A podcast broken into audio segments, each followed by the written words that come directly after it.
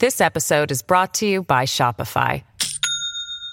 Do you have a point of sale system you can trust, or is it a real POS?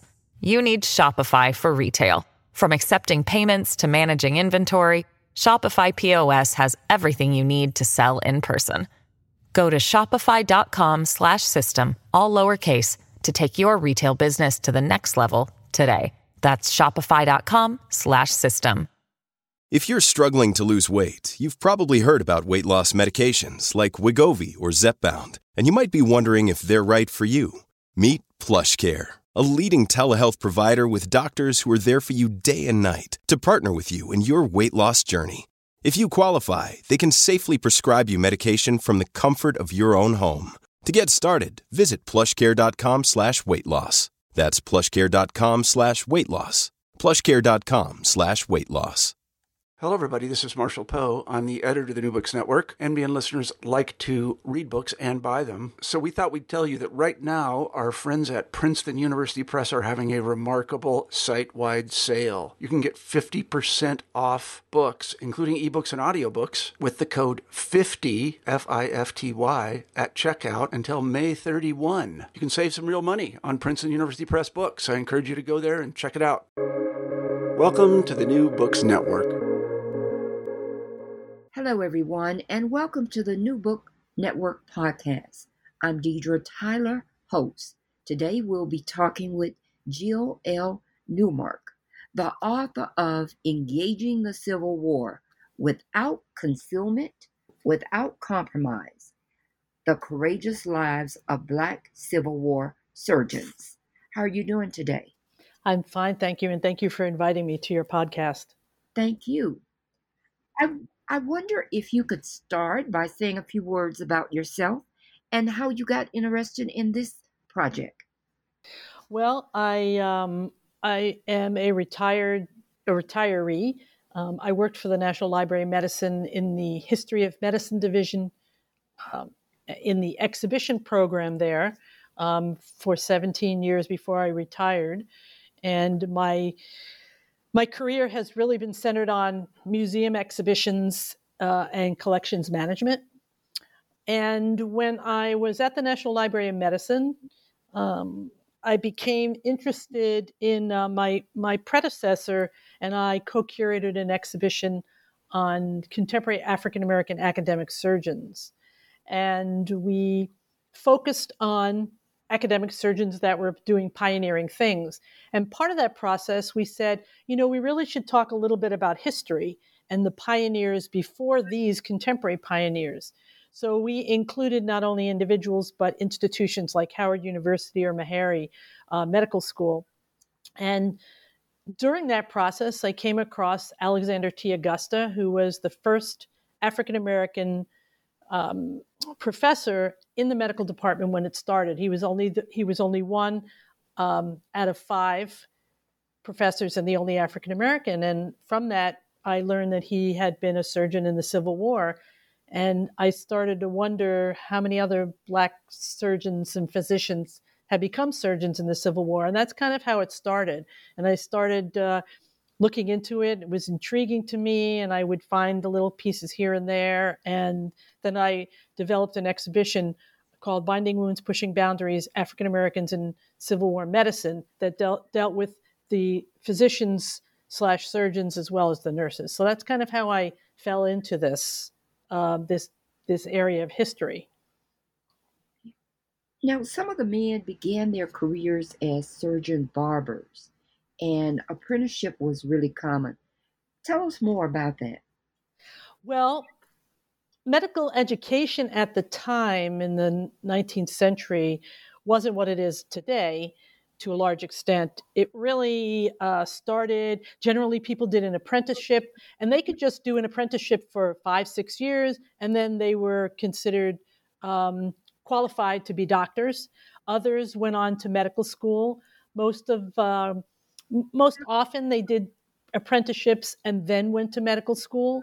So that was kind of the process. And being a surgeon barber, like Alexander T. Augusta was a barber before he became a physician, being a barber for a Black man was considered a fairly decent job, and it gave a decent amount of income. So I think there's a whole history about barbering and African Americans in surgeon barbers and barbers. So I think that's kind of how it started.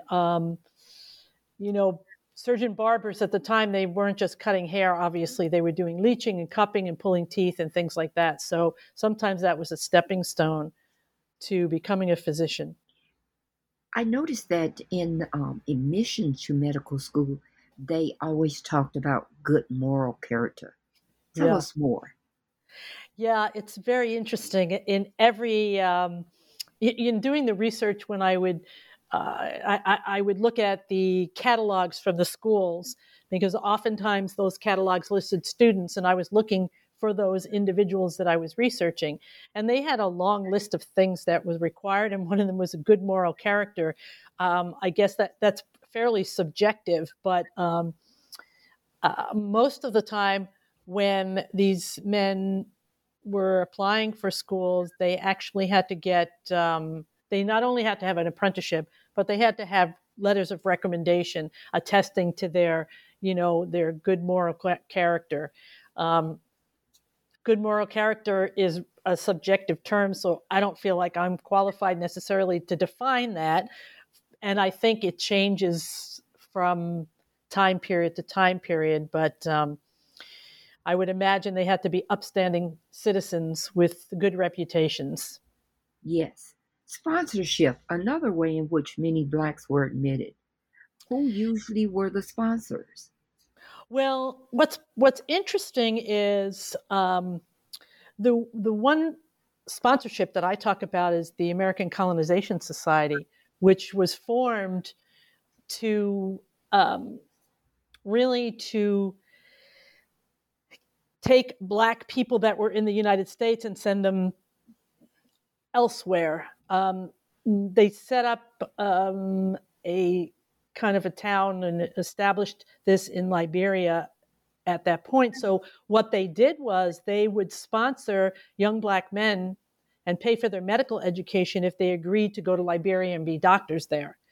Obviously the American Colonization Society had an ulterior motive because they were trying to get Blacks out of the country. And they thought that was best for them. But obviously it would be, best for those Black people that would be leaving, but it was their way of finding a sort of acceptable way of getting them out of the country.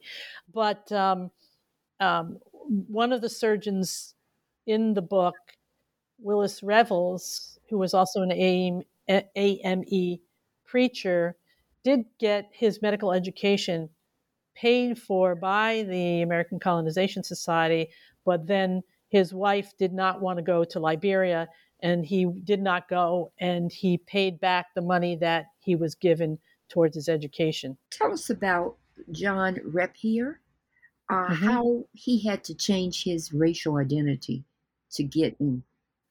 Yeah, it's quite an interesting story. John Rapier Jr. was a I call him a man of adventure and ambition. He didn't live a long life, but he packed that life in with so much. And what's interesting is prior to the Civil War in 1861, he and his uncle went to the Caribbean, mostly in Haiti and Jamaica, and spent time there. And really what they were doing was trying to find a place where as a Black person, they could have a decent life, be able to be prosperous and live in peace. And a lot of people, were looking for that. And, they got on a boat, they went there, and you'll have to read the book to learn about him being disillusioned with that process. But what's interesting is that he first did an apprenticeship with a dentist, and then he decided that he wanted to become a medical doctor. And he did an apprenticeship I think it was in Jamaica. It was the apprenticeship for his with a physician, a Canadian physician. And he studied there, and the Canadian physician finally said to him, I think you have enough training that you'll be able to get into medical school in Canada. And so at the outbreak of the war, he was very ambitious, but he was ambitious, I think, not just for himself, but to be able to provide for his family, because he knew his family was struggling, and it was the war, and his family lived in Alabama, and he knew that it was a problem. And so he really was looking for something that would be prestigious, as well as give him enough income to support his family, his father, his stepmother, and his stepbrothers and sisters. And so when he returned to the U.S., he went to Oberlin College, and then he went to the University of Michigan, and went to the medical school there and started there. And when you look in the catalogs, it'll list the student, the year they're there, and it lists their last residence, like where are they from? And he put down that he was from Jamaica.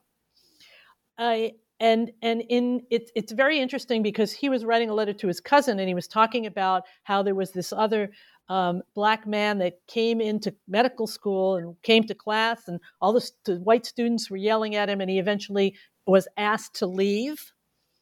And that medical student was Alpheus Tucker. And Alpheus Tucker was from Detroit, so he listed his home as Detroit. And what's very interesting is that from what I can tell, Alpheus Tucker was asked to leave, but John Rapier Jr. was not asked to leave.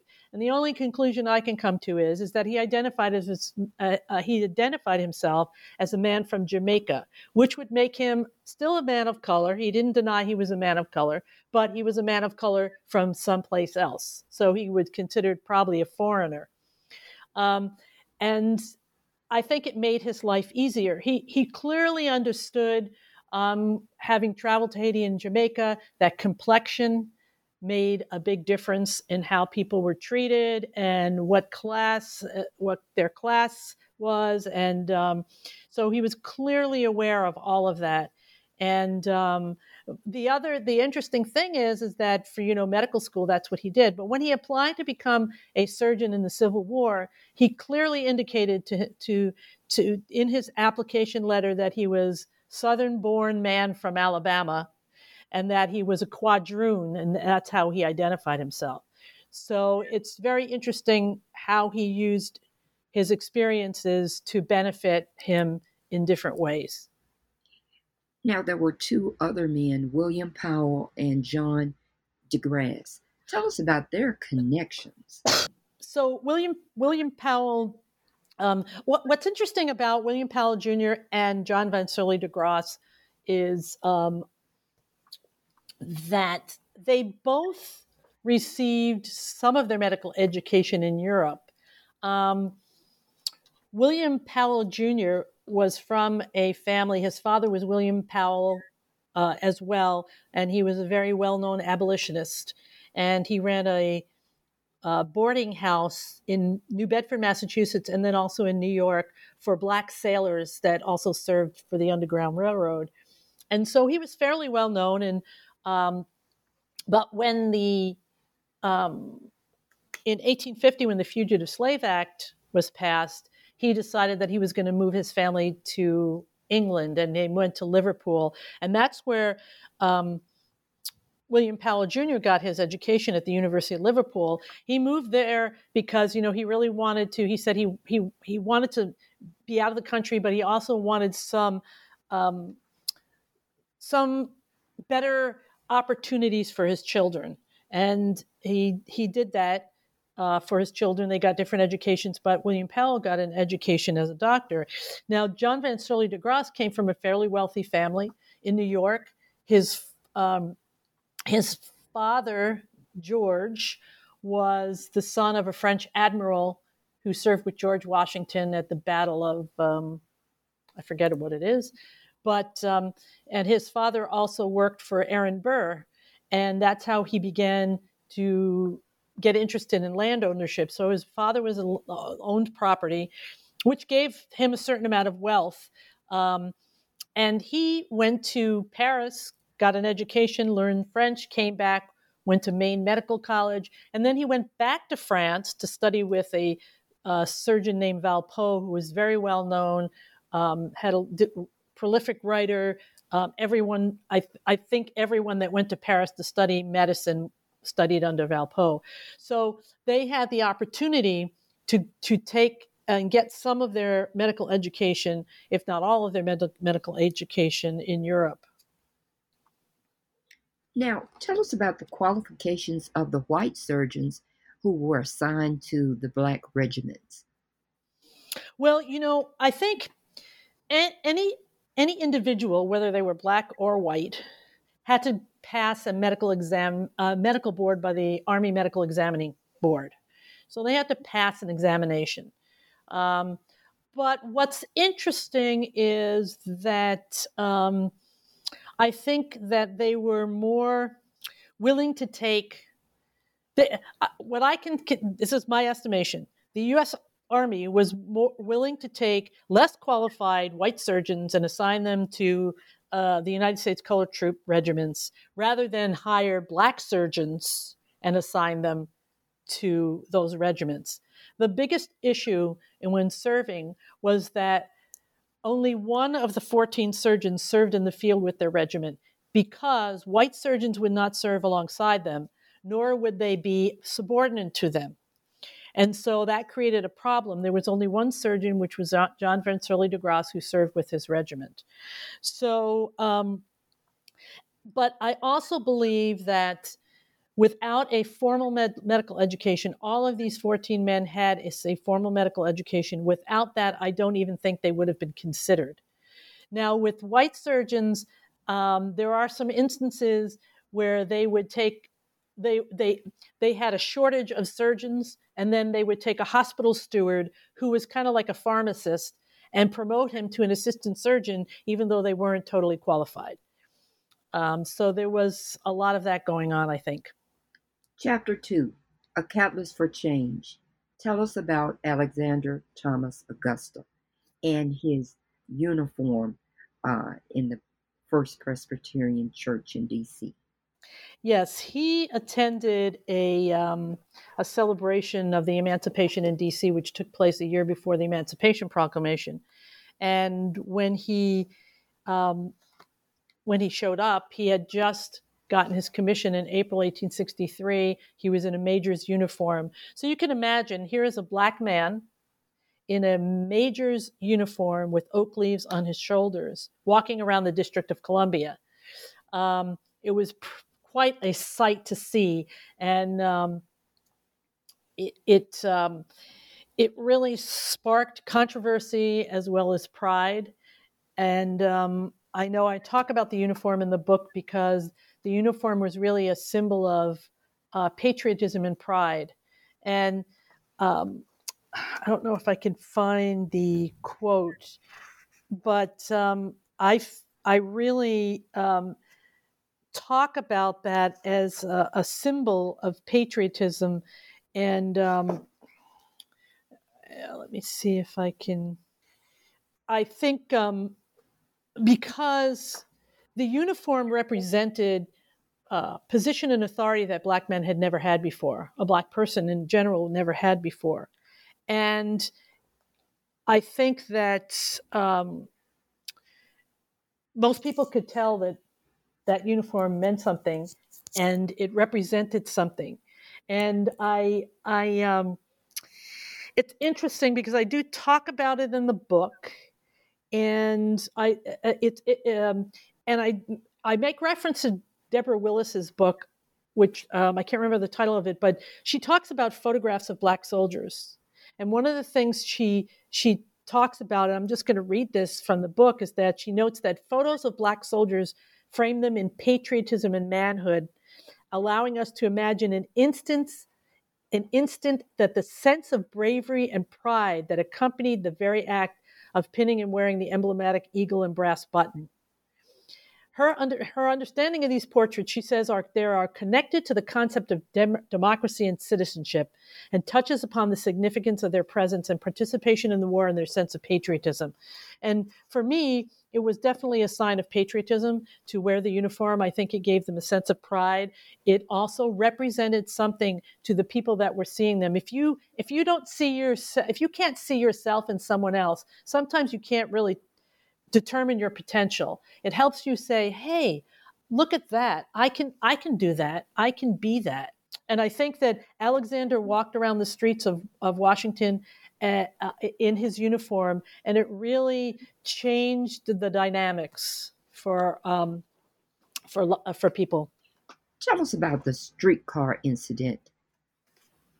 Yes, in I believe it was in 1864. Alexander Augusta was in Baltimore, and he was leaving to go somewhere to take care of some business. And he was on the. Let me step back. That's a different end. His incident in the streetcar was he was in Washington D.C. and he was heading downtown to testify in a court martial case, and he stepped on the streetcar.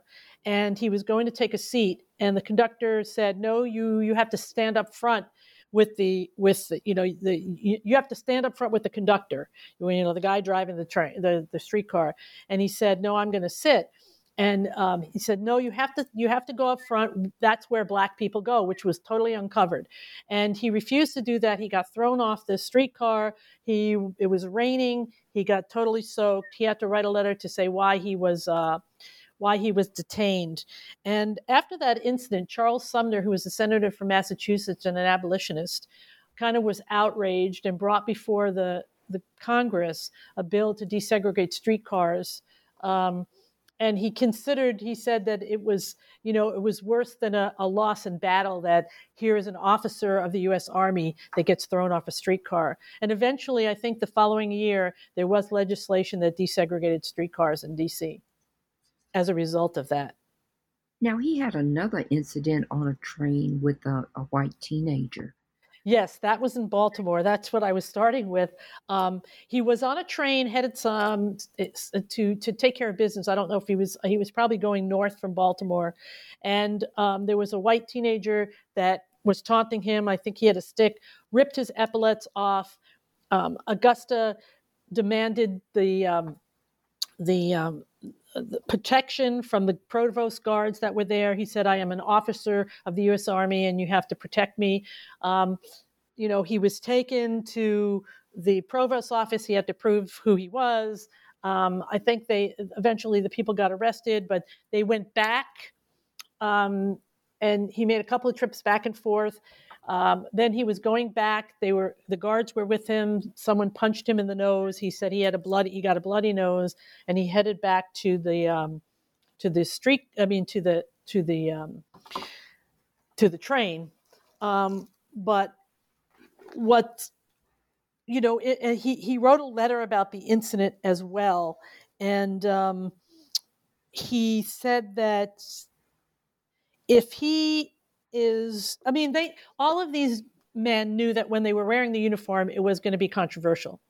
But Augusta said, "If I am afraid to wear my uniform in public, I am an officer of the U.S. Army, and if I am afraid to wear my uniform in public, I shouldn't be wearing it at all. Like, I shouldn't be in the U.S. Army." He always took it from a more universal, global position. I'm a black man in a uniform. I am an officer of the U.S. Army, and I'm due respect. Now, tell us about all the jobs he provided people. When he was his first assignment when he became a surgeon was as surgeon in charge of Contraband Hospital in Washington D.C. Contraband eventually became Freedman's Hospital, which became Howard University Hospital. But at that time, it was Contraband Hospital, and he was the first African-American to become direct a hospital in the United States. And really, what he tried to, when he got there, he tried to improve the conditions. He tried to hire as many of the women that were residents there to work in the hospital as nurses. He found some jobs for them outside. So he was very... he not only tried to deal with their medical issues, but he really tried to provide as much assistance as he could. And that many of the people that applied, nurses that applied for pensions, do mention that in their depositions when they were trying to get pensions.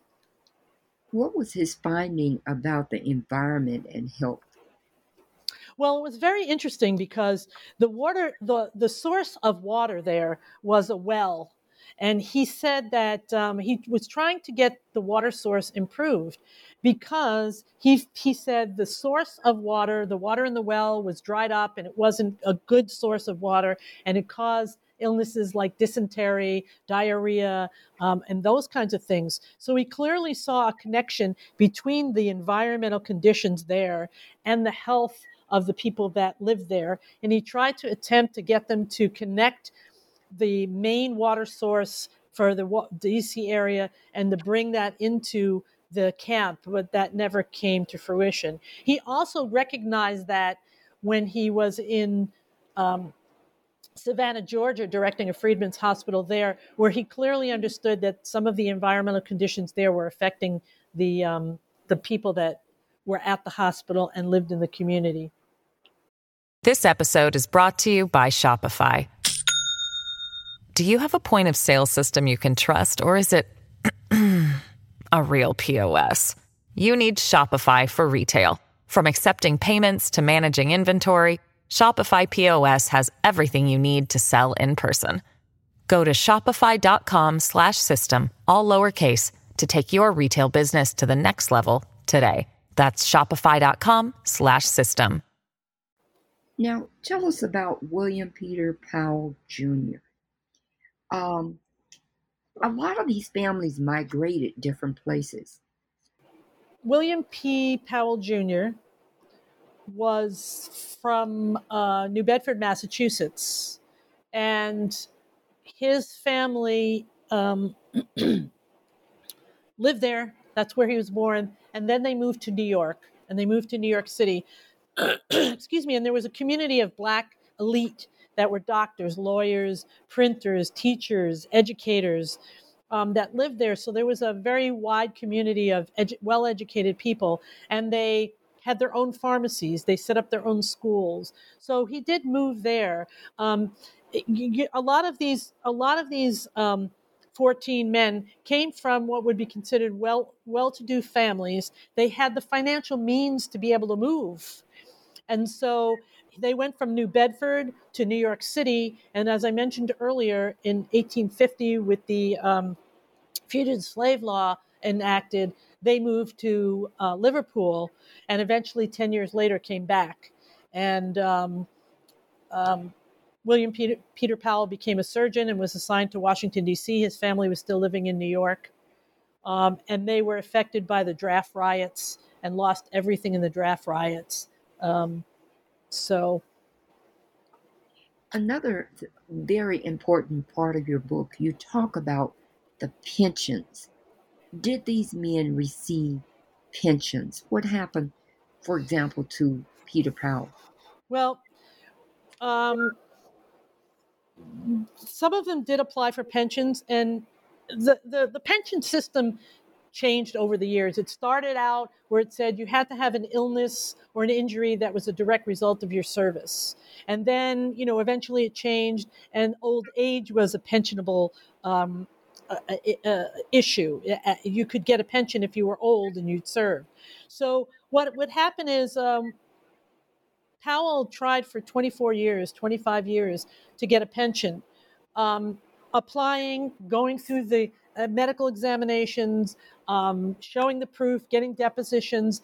And every time the law changed, he would reapply because the laws changed, and he would try again. And he tried for, 24 years, and he was never able to get a pension.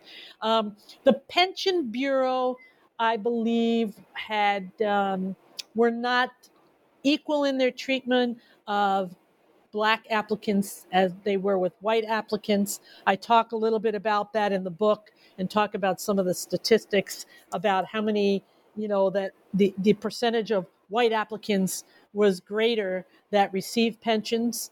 Powell never received a pension, and I don't think any of the surgeons received a pension. Some of them did not apply for a pension, but sometimes their widows did. And there is one case, actually, I think it's Charles Taylor. I think his wife applied for a pension and did get one. But I also believe that his wife was white. Yes. Now, another really interesting factor was a lot of the people were mixed race. Yes. John DeGrasse, his family was mixed race. Now, tell us more about how he had that connection in France. Then he moved to Maine, Paris, Boston. Yes. It was a lot of moving parts there. Yes, he had a lot of moving parts. And the only reason he was able to do that is because his father was a wealthy landowner and had the means to be able to do that. So, you know, he went to France, got an education, learned French, came back, went to medical school, graduated, went back to France, studied with Valpo, and then came back to Boston and set up a very successful practice before the war. He was the first African-American accepted into the Massachusetts Medical Society. And he just, continued there. And then he applied, and he was actually the second and only, one of only two that were commissioned medical officers. And they both were commissioned in April. Alexander Augusta got his commission in the beginning of the month, and John van Surly DeGrasse got his at the end of the month. And then after that, all they would give to Black physicians applying for surgeon positions were contract positions as acting assistant surgeons. And I think they did that because it made it easier for them to get rid of them if they needed to. Once they were in the Army, it was more difficult. And John van Surly DeGrasse had a very difficult time because he served in the field, and he was eventually court-martialed and cashiered out on what my estimation is that they were a kind of dubious charges. They just wanted to remove him. Yes, one of the charges was related to drinking, and then another charge saying that he was making bad remarks to a Black woman. Yes, and what's very interesting is when you read all the transcripts from the court martial there, so you can read everything from the witnesses, and it's pretty clear that it's a little bit iffy on all those charges. And for example, at the Battle of Olustee, that was one of the incidents where they said that he was intoxicated. But what's very interesting is that the commanding officer at the time, Lieutenant Colonel Reed, was wounded at the Battle of Olustee, and the surgeon attended to him, but they needed to get him to Jacksonville, to get him on a boat, to send him to Beaufort, South Carolina, to go to a hospital. And so the surgeon had been attending to him, but then he assigned John van Surly DeGrasse to accompany the lieutenant colonel, who was the commanding officer at that time, to Jacksonville to get on a ship. It seems highly unlikely that the surgeon in charge would send an intoxicated surgeon to accompany the commanding officer who was wounded. Doesn't make sense to me.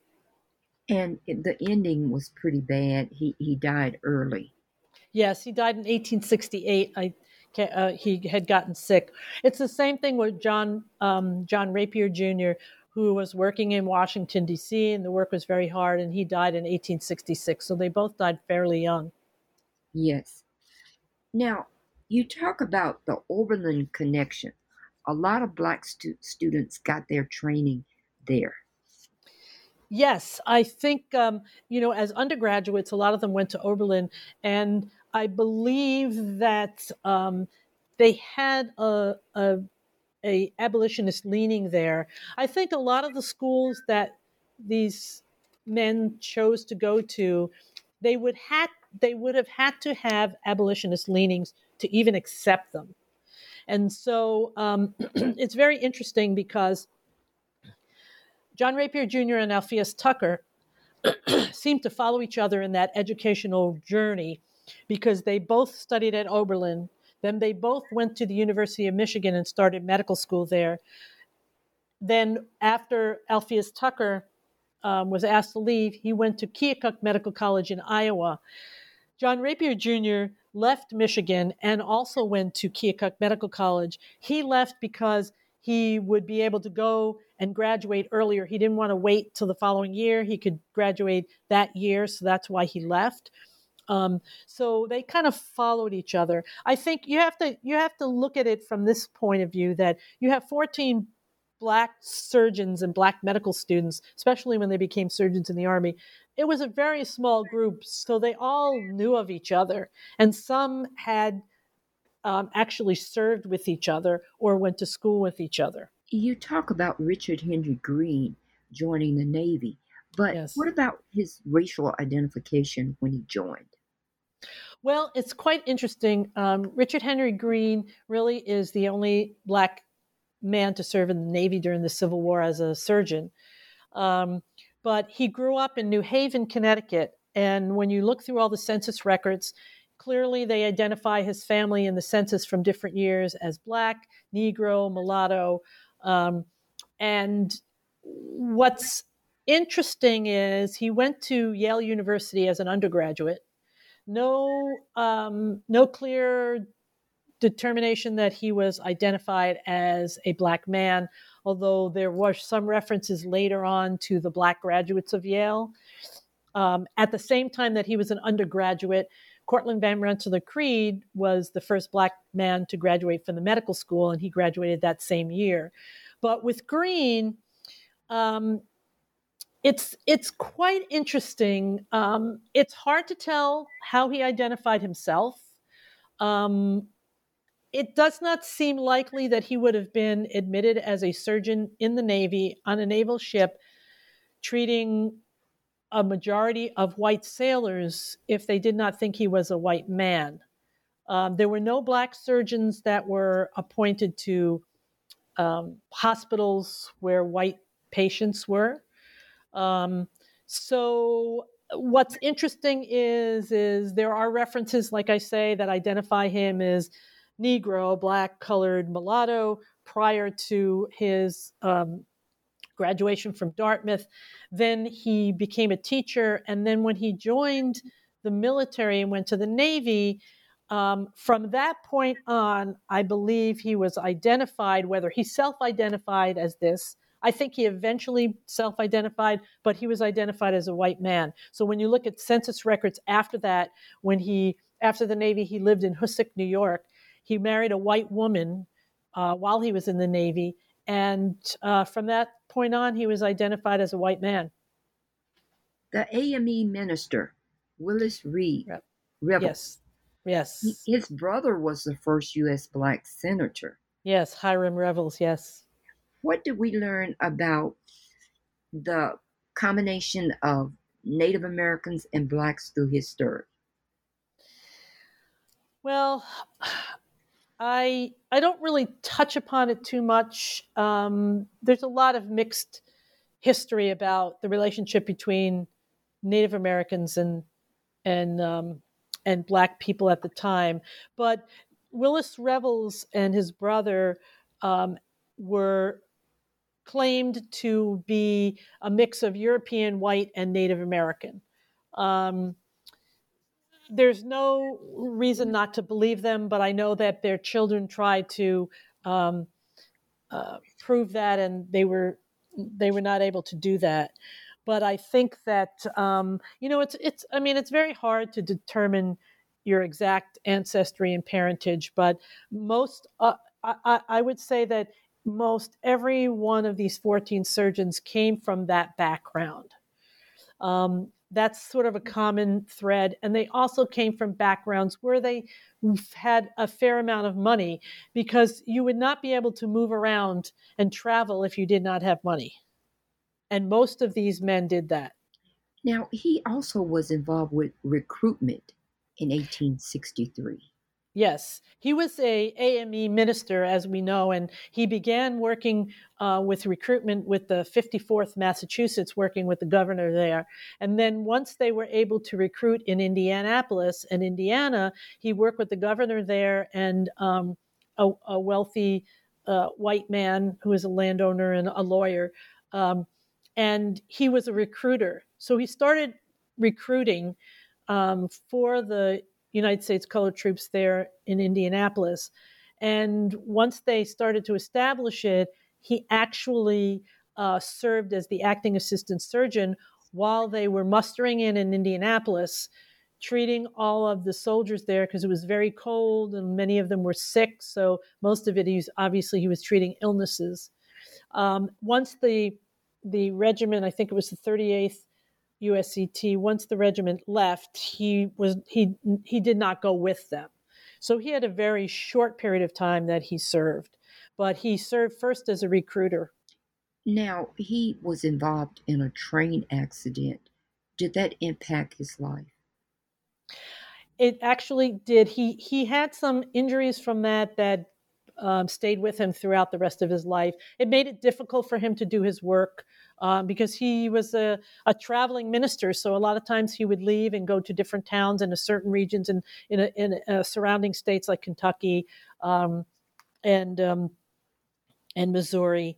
And so eventually I think it caught up with him. And but it did put a restraint on him. But I have to say that, he persevered and he felt a commitment to his ministry as well as to his medical practice. So it was quite a combination where he could, I think I talk about how he could provide for both the spiritual and the medical needs of the soldiers and that he was treating when he was there in Indianapolis. Benjamin Bozeman, Jr. Now, yes. A lot of the themes, they were born free. He was born free. Tell us about his postmaster career. Yes. Actually, all 14 of these men were born free. They did not all have, some of their relatives were enslaved. Like John Rapier Jr., I'll go back to Bozeman, but John Rapier Jr., for instance, he lived with his grandmother, and his grandmother was enslaved. His parents were his father was not born free, but got his freedom. And but Benjamin Bozeman, it's quite interesting because he was assigned to a recruiting rendezvous in South Carolina. That's where he served, and he stayed in Charleston. And he was very ambitious and kind of delved into politics because he became a representative in the Southern South Carolina legislature for a number of years. And then he became the first Black postmaster of Charleston. So he had a pretty successful life. He owned some stock in some businesses. He was a founder of a first black owned, railway company that was in the city. So, but he was the first Black postmaster of Charleston. And he died very early also. Yes, he did. Yes. Now, tell us about the family affair, Charles Purvis, the social justice and the Quakers. Yes, it's very interesting because Charles Purvis came from a very abolitionist family. His father was Robert Purvis, and his mother was Harriet Fortin, and they were abolitionists. And he grew up with, abolitionists visiting the houses and having meetings, and so he.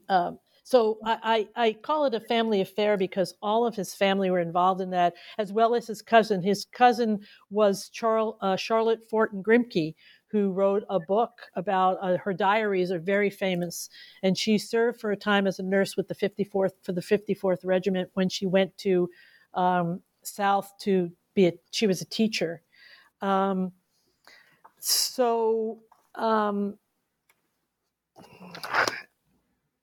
I think that when Charles Purvis was young, they were from Philadelphia. They moved out of the city because it was becoming dangerous for them, and they moved a little bit more out. And they attended a Quaker school. But I think education was very important to them. And his father was a proponent of education and even wanted an equal amount of education. He says, I'm paying taxes. I'm not going to pay my taxes anymore if my children can't get an education in the schools. So now I thought this was interesting. President James Garfield, what is the connection there with Purvis?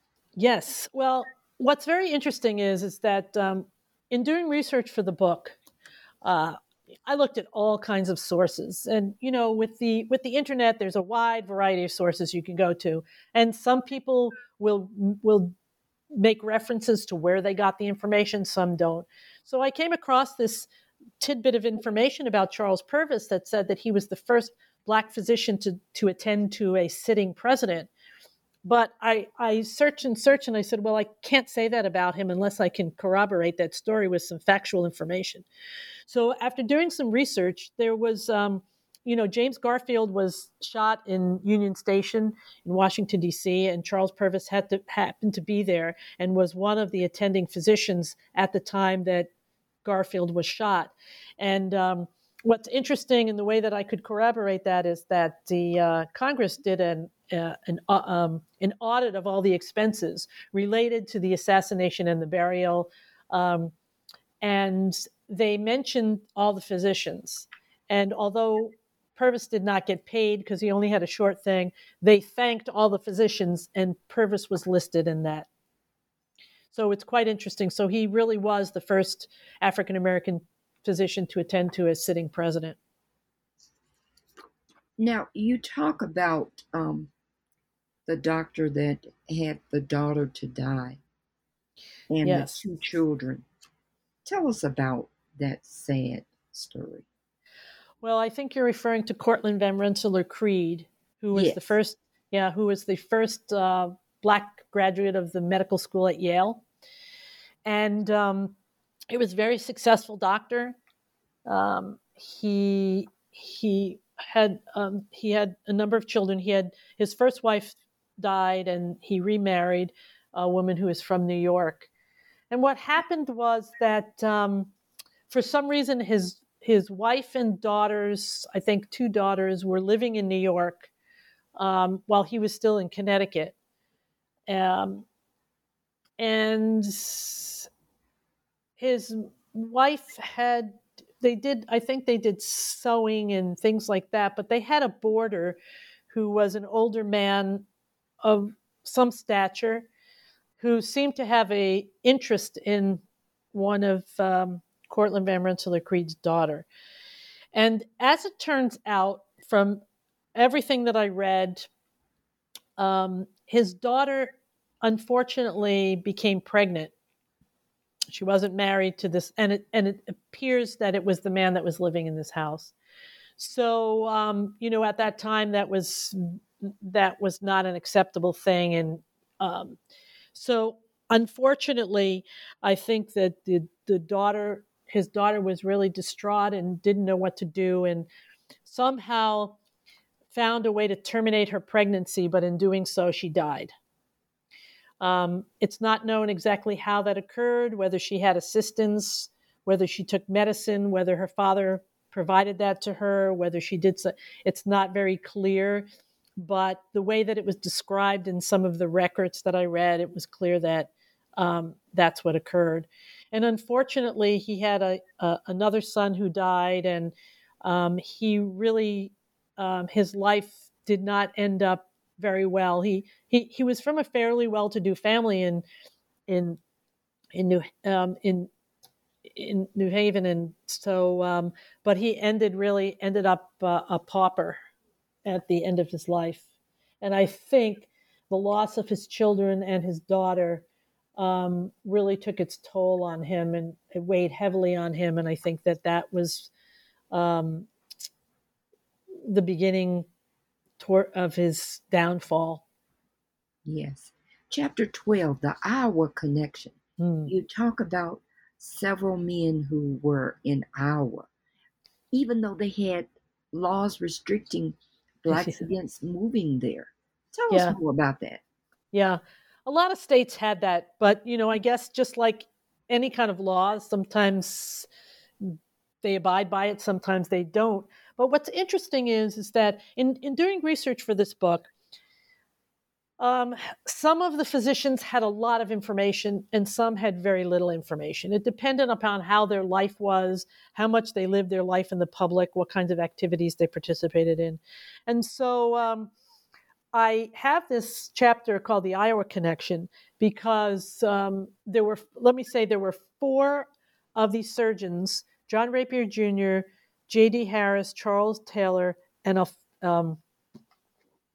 Alpheus Tucker, all went to Keokuk Medical College in Iowa. And so John Rapier has his own chapter. There's lots of resources and information that you can get on John Rapier that I was able to, you know, primary sources. But these other three, there weren't a lot. So I needed to find a way to tell their story. And the best way to tell it was through the story about them being at Iowa. And it's a very interesting thing because medical education at the time for women and for Black men and Black people in general was very difficult. Medical schools wouldn't accept them, you know, even though these men graduated from Yale and Dartmouth and Worcester Medical College and Maine Medical College. They were, say, only one or two. And what's interesting is that Keokuk Medical College had 4 Black medical students all around the same time, 1863, 1864.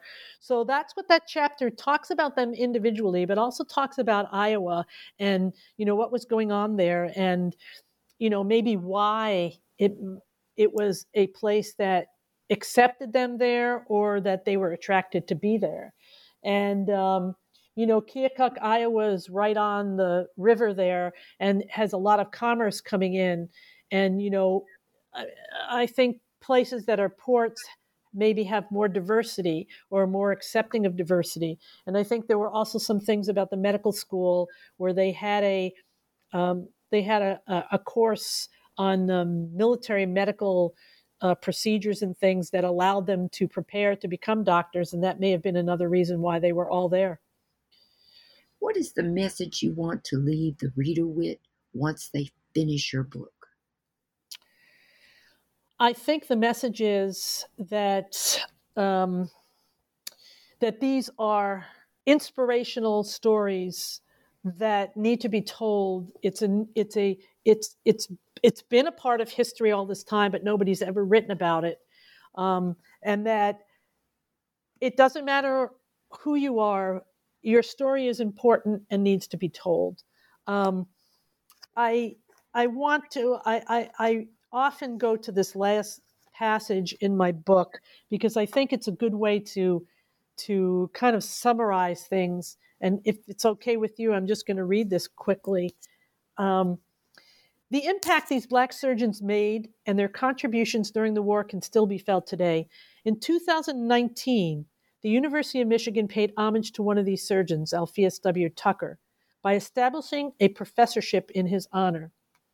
Dr. Theodore Washna, the first Alpheus W. Tucker, MD collegiate professor of internal medicine, explained that naming the professorship after Tucker recognizes, quote, the university's history of racism and the faculty's complicitness in that racism. Naming a professorship in his honor seemed to me to be a way to apologize for that wrong and commit to doing better in the future. It is meant to remind us that our institution, as all institutions, is imperfect and that constant efforts to live up to our democratic ideals are necessary. Progress does not happen by some invisible force. It happens when people make the effort to fight for justice. And I think, you know, bringing that forward to 2019 with this professorship and recognizing, you know, the imperfectness of an institution, that, you know, these men overcame a lot of discrimination and difficulty and challenges and obstacles, but they were able to persevere and make an impact on their lives, their families' lives, and their communities' lives. And I think their stories are inspirational and can inspire other people to do the same. Well, I've taken up enough of your time. Can you tell us the next project you'll be working on? The next project. You know, there's so many floating in my head right now that I don't know which one I'm going to do yet. Yeah, there's still so much to learn. And somebody once asked me, you know, is this research done? And it's like, you can never be done with telling somebody's story. It's like doing genealogy. There's always a new record.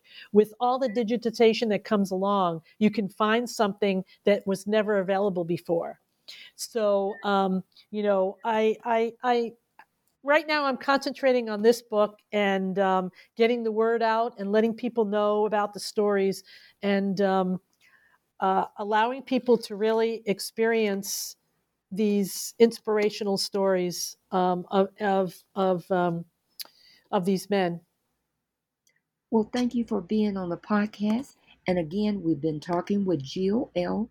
Newmark, the author of Engaging the Civil War Without Concealment, Without Compromise, The Courageous Lives of Black Civil War Surgeons. Thank you. Thank you for having me.